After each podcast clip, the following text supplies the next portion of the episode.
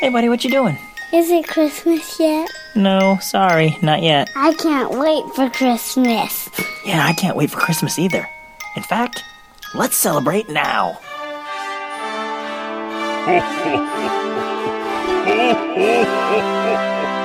Welcome to the Can't Wait for Christmas podcast.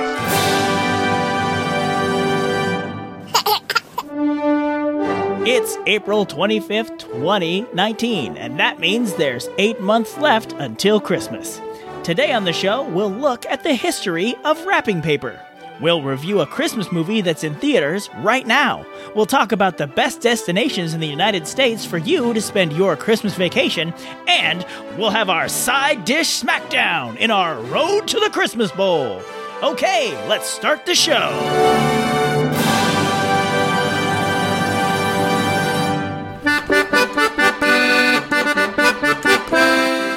Hello, Christmas peeps. I hope spring is treating you well. We've got a holly jolly little show planned for you today, but I do have a bit of a bummer announcement to make here at the top of the show.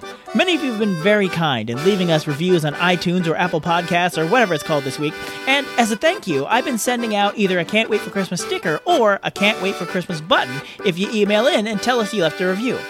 Well, unfortunately, the shipping for the buttons isn't something that's sustainable for me. So, unfortunately, I won't be able to offer the buttons anymore. I will still be able to offer the stickers, but I feel like kind of every podcast has stickers, and I wanted to do something different. And that's why I've decided since I can't do buttons anymore, I'll be offering Can't Wait for Christmas temporary tattoos. They're the same basic design as the button and the sticker, but now in a form that you can stick directly on your skin. So, sorry to have to stop the buttons, but if you leave a review at iTunes and email us at christmas at tancast.com, you can choose from a sticker or a temporary tattoo, and I will send it to you. Okay, downer announcement over. Let's get back to the merriment because we need a little Christmas now.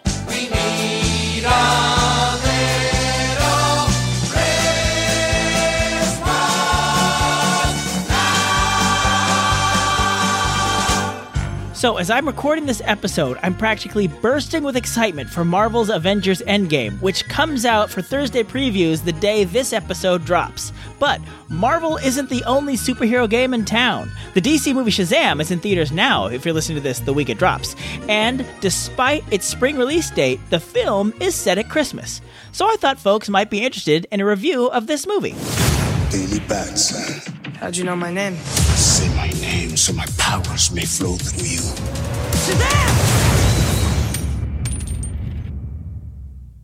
You have bullet immunity! I'm bulletproof.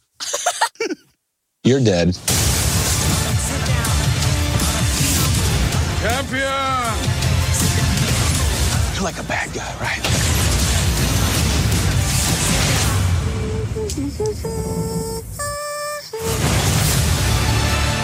are you?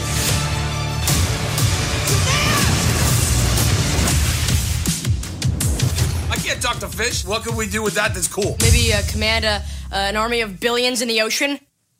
Oh, yeah. Full bias warning. Ever since Zack Snyder's bleak and joyless Man of Steel launched the DC cinematic universe in 2009, I've been disappointed more often than not with DC movies. But the previews for Shazam gave me reason to hope. Not only was it set at Christmas, it seemed lighter both in tone and in actual bright images on the screen. The story follows Billy Batson, a 15 year old foster kid who gets turned into a grown up superhero by an ancient wizard named Shazam. With me so far? All right, great. Whenever Billy says Shazam, he transforms into a superhero whose name was Captain Marvel until they lost a trademark on that name to Marvel Comics, but I digress. I would say this movie is filled with the lighthearted and comedic moments you see a lot of in the trailers, but it also has a lot of surprisingly dark and violent moments that may be a little frightening for younger viewers. But the movie is quite heartwarming and had an ending that I genuinely did not see coming. But what you really want to know is how much Christmas is in the movie. Plenty. Amazingly, the movie covers three different time periods the present, and thanks to some flashback scenes, six years ago and sometime in the 70s. Amazingly, it is Christmas in all three of these time periods. That's a serious commitment to Christmas in your movie. The movie has a mall Santa that plays a prominent role, it's got lights, decorations, carols, even a finale that takes place in a Christmas carnival. I would even argue that Shazam has a Linus moment. I don't want to tell you what it is since it's part of the surprising ending I was talking about earlier, but if you don't mind some scary monsters and some violence, Shazam is a fun way to scratch that Christmas itch in the spring. But that's just one man's opinion. What did you think? Did you see Shazam? Was it Christmassy enough for you? Let us know your thoughts at can'twaitforchristmaspod.com. Now let's move on to our next segment, 5 golden things.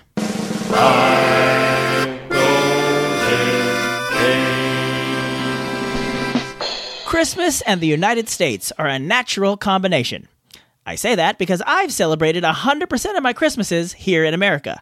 But this land is vast, and there's plenty of it I haven't seen. But more specifically, there are many spots I've never seen at Christmas time. So I'm going to pour out my Christmas destination bucket list, and I'm going to do a list of places in America I would like to visit at Christmas time. Now, full disclosure, I've left out places I've already visited at Christmas time, so things like California is not on here, Tahoe is not on here, stuff like that.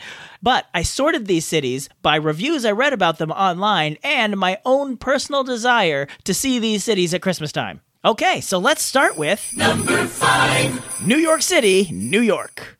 I put this one at number five, even though it was number one on a lot of the lists I looked at while prepping this list. While I'd love to see the Big Apple in Christmas mode and check out the giant tree in Rockefeller Center, maybe even stay long enough to watch the ball drop in Times Square, I also worry that I have a very Hollywoodized expectation of what New York is like at Christmas, and I worry the real New York can't live up to the one in Miracle on 34th Street. But I'd still like to give it a try one day. Number four North Pole, Alaska. Since I'm unlikely to get an invitation or opportunity to visit the actual North Pole, I'd love to trek on over to Alaska for the next best thing.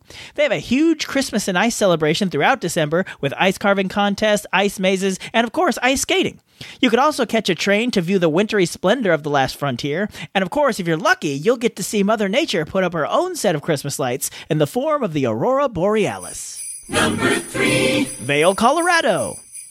Although skiing isn't really my thing, the idea of a Christmas in the mountains sounds super magical. From the Kris Kringle Market to horse drawn sleigh rides to the tree lighting in Vail Village, it feels like Vail, Colorado would be the closest thing you can get to to spending Christmas inside a Hallmark Christmas movie. Number two Honolulu, Hawaii. Now, let's be fair, I'd rather spend pretty much any day of the year in Honolulu, but who doesn't want to have a warm tropical Christmas? Christmas surfing, hula dancing, even a Christmas luau? Tell me that doesn't sound awesome. Mele Kalikimaka! Honorable mentions! Puerto Rico. I don't really have a specific city in mind for Puerto Rico, but those people start Christmas in early December and they don't stop until January 6th. My kind of people. Then there's Las Vegas, Nevada. I don't even have a clue what goes on there at Christmas time, but if one city in America should know how to do an amazing light display, it's Vegas, baby, Vegas! And speaking of beautiful displays, number one Walt Disney World. You had to know this was coming, right? I mean, I've spent many a Christmas season enjoying the magic of Disneyland in California, but I would love to see how they do Christmas in Florida's Walt Disney World. I want to see their huge castle decorated with all the lights, check out the international Christmas celebrations at Epcot, enjoy some lasers and fireworks at Hollywood Studios, and just marvel at the Christmas decor all over the resort. I need to win the lottery so I can make all this happen. Hot tip, you actually have to play the lottery to win the lottery. Thanks, imaginary listener. That sounds like Kermit the Frog. Don't mention it. And that's my list. I'm sure I left out many American Christmas hotspots. In fact, let me know what they are, either on the website or shoot me an email at christmas at tancast.com. And if you're thinking of some Christmas destinations outside the United States, you can bet I want to hear those too. I will definitely be making an international version of this Five Golden Things in the future. So write in and share your favorite destinations. And speaking of you writing in, I've gotten some emails and comments regarding our March episode, and I'd like to share them with you now in an ingeniously titled segment called Feedback from Our Last Show. Messages from listeners everywhere. Feedback on our last show. Last time I talked about cleaning up before hosting a Christmas party, and Miles left a comment where he noticed I might have misspoke when I said, nobody wants Ebola for Christmas. So Miles left a comment and said, LOL, while I'm certain that statement is true, in light of the reference to cleaning surfaces, especially where raw meats had been, I think you may have meant to say, nobody wants E. coli for Christmas. Even so, I still love the podcast and I look forward to listening every month. You are right, Miles. I probably should have said E. coli, but I stand by my statement that no one wants Ebola for Christmas. I'm Tim Babb, and I approve this message. Then Miles goes on to say, P.S. I once again have been finding eggnog intermittently in the same Walmart I did last year when I let you know. I also want to let you know that the local downtown area has been leaving the Christmas lights up and turned on on the trees and bushes in the downtown district near the gazebo. They did it last year and so far this year. They did take the ones off the town Christmas tree, though. That's awesome, Miles. I love it when Christmas lights are left up. I don't care if it's intentional or if it's just laziness. I love it. It's funny because my next door neighbor had his Christmas lights up and on every night until about two weeks ago. I was playing outside with my oldest when I looked over and I saw they had finally been taken down, and I pointed this out to my son, and he shouted and put his hands up in the air and said, We won! Because we have one big rock in our front yard that's decorated with solar Christmas lights that are on every night. So now we are officially the house on the block that left their Christmas lights up the longest. Oh, and as for the eggnog, we'll get to that later. There are clearly some strong feelings about Christmas beverages among the listeners of this show. But listeners aren't quite done taking me to task quite yet. Last episode, I mentioned using paper plates as a way to avoid washing a bunch of dishes at the end of your party. Well, after hearing that, Ander wrote in to say, Hello, Tim. I love your podcast. Every month I'm looking forward to your show. About your March episode, I disagree in your paper plates for a Christmas party. I feel they are cheap, tacky, not fancy, and lazy. Lazy's in capital letters. Plus, you contaminate our planet.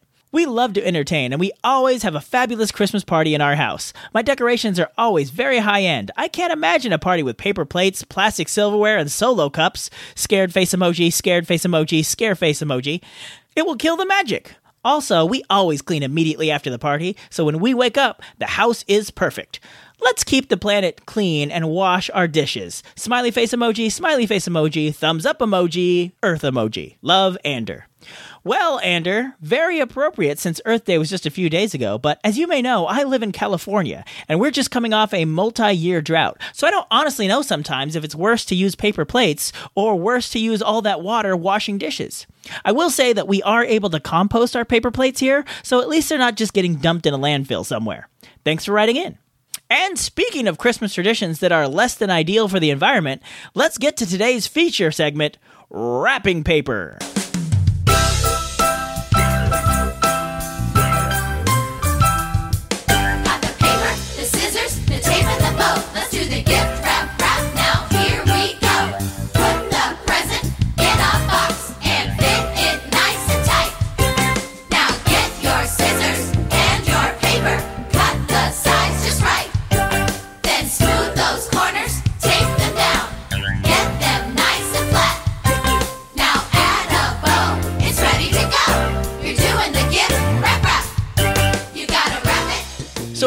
Paper is older than you might think. Not only does it predate our modern or even Victorian celebrations of Christmas, it predates Christmas.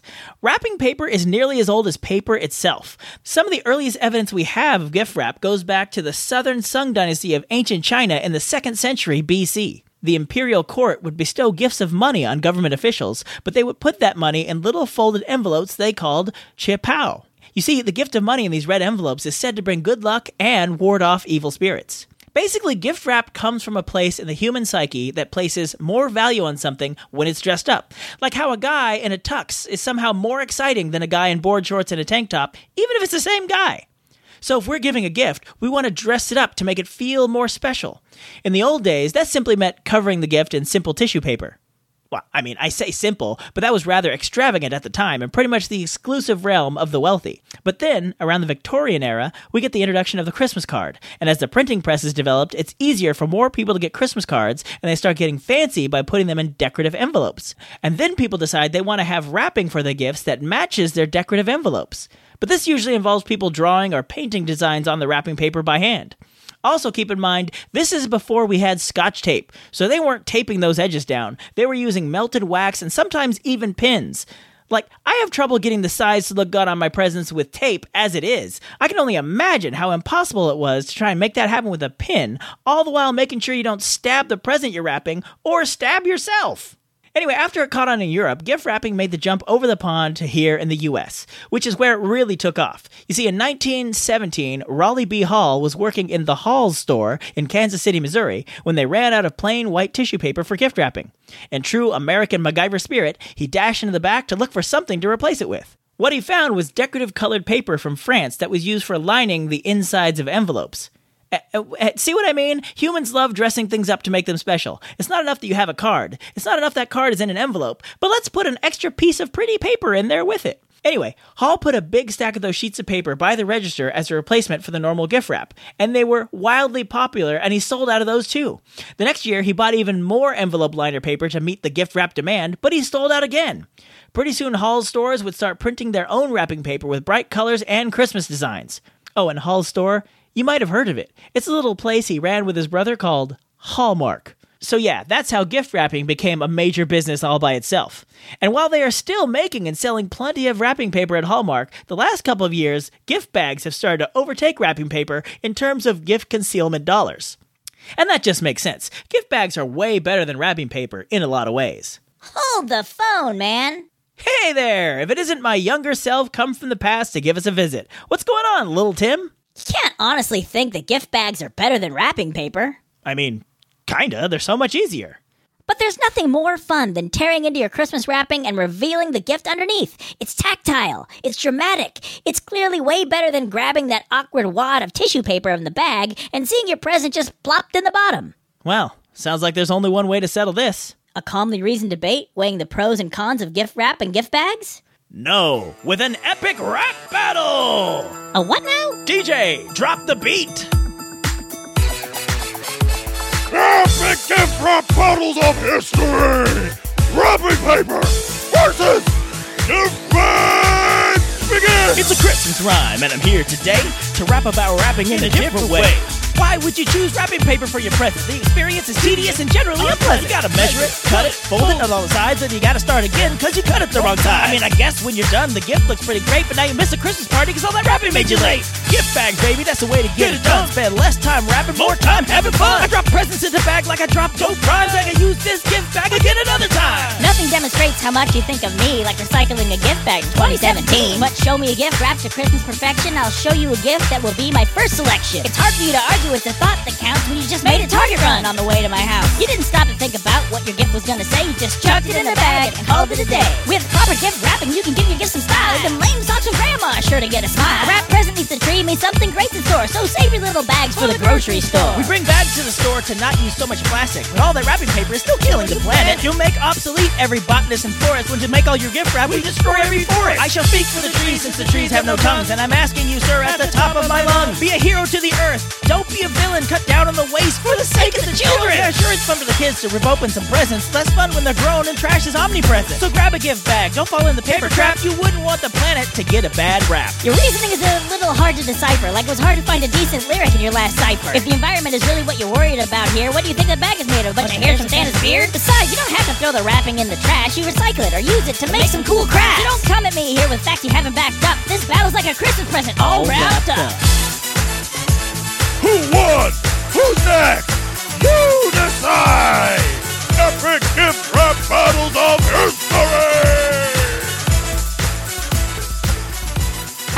really resolved anything. No, but it was a great way to wrap up this segment. Ugh, my future self is an abyss of dad jokes. I'm out of here. He's not wrong, but hey, if you want to learn even more about the history of wrapping paper, check out the season one episode of Christmas Past. Brian Earl's podcast gives you even more insight about how wrapping paper came to be. You see, the Can't Wait for Christmas podcast is part of the Christmas Podcast Network, a collection of the greatest Christmas podcasts around, including Christmas Past. And if you listen to his episode about wrapping paper, it includes an interview with an author who knows the history of the Dennison Manufacturing Company and their importance in the evolution of gift wrap. I'll put a link to this episode of Christmas Past in the show notes, but you can find out more about Christmas Past and all the shows on the Christmas Podcast Network at ChristmasPodcastNetwork.com. Oh, I should also mention that Brian's show was where I got the idea to use the song Christmas Wrapping for that epic rap battle beat. He talked about the Waitresses' original version, but I used the Spice Girls cover because that beat was way more rappable. And it's funny because that song is not actually about gift wrapping, but it is now. Hey, but before we go, the rap battle may be over, but a food fight is about to break out. Let's get to the segment that, based on some of the comments and votes I've seen, many of you are waiting for. It's time to check in on the road to the Christmas Bowl.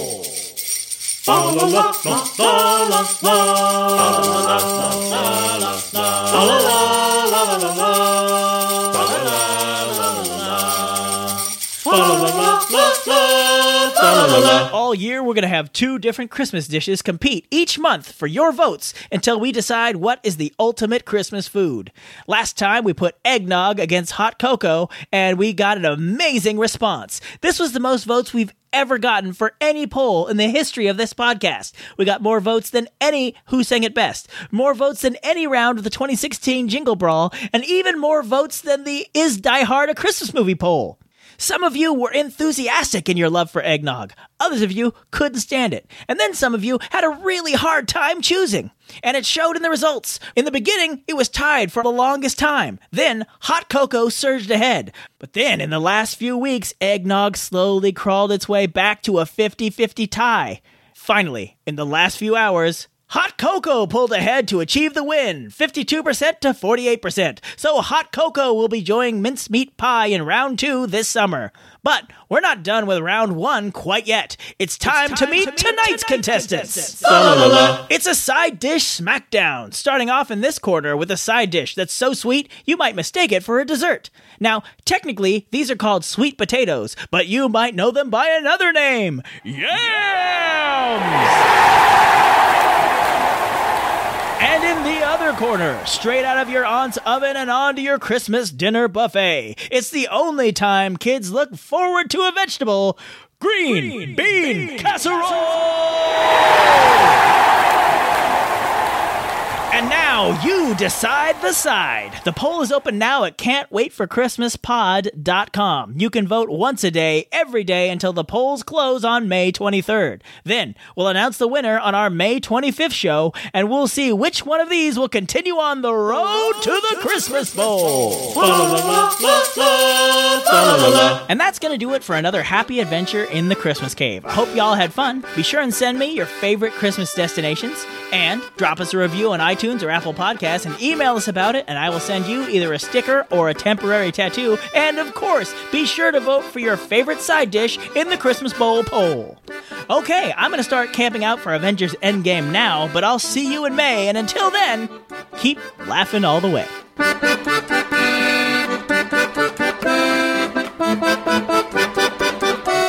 And that was Christmas 1983. Actually, Dad, it's 2019. Oh. Ho, ho, ho. Thank you for listening to the Can't Wait for Christmas podcast. If you like what you hear, please subscribe to us on iTunes, or we're available on Stitcher and Google Play as well. If you'd like to leave a comment on this or any episode, go to our official website at can'twaitforchristmaspod.com. While you're there, you'll find a link to our official Zazzle store where you can grab customizable t-shirts, ornaments, bumper stickers, and all sorts of other Christmas merchandise all year long.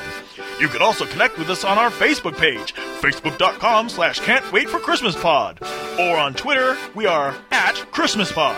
Or you could always send us an email directly at Christmas at Tancast.com.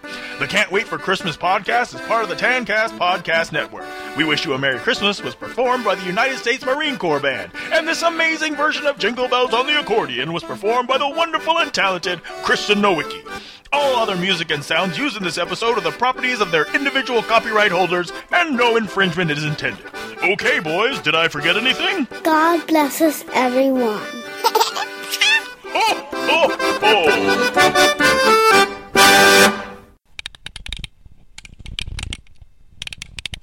What he found was what he found was creative what he found was creative colored paper. Mm. Sometimes the autocorrect I don't notice the autocorrect fixes things while I type. Creative colored paper. I'm sure it was creative, but I don't know think that's what I meant to say. Decorative, decorative, ha ha ha, decorative. See, there's a D, a space, and creative. I can clearly tell that that was supposed to be decorative. Ha ha. Take that autocorrect. Tim wins. But then, in the last few weeks, eggnog slowly crawled its back way to a what? All right, I feel like I should put this part in the outtakes. If you're not familiar with the phenomenon of epic rap battles of history, it's a YouTube channel that takes two sometimes fictional, sometimes real life figures in history and has them do an epic rap battle against each other. That's where the inspiration for a lot of this episode came.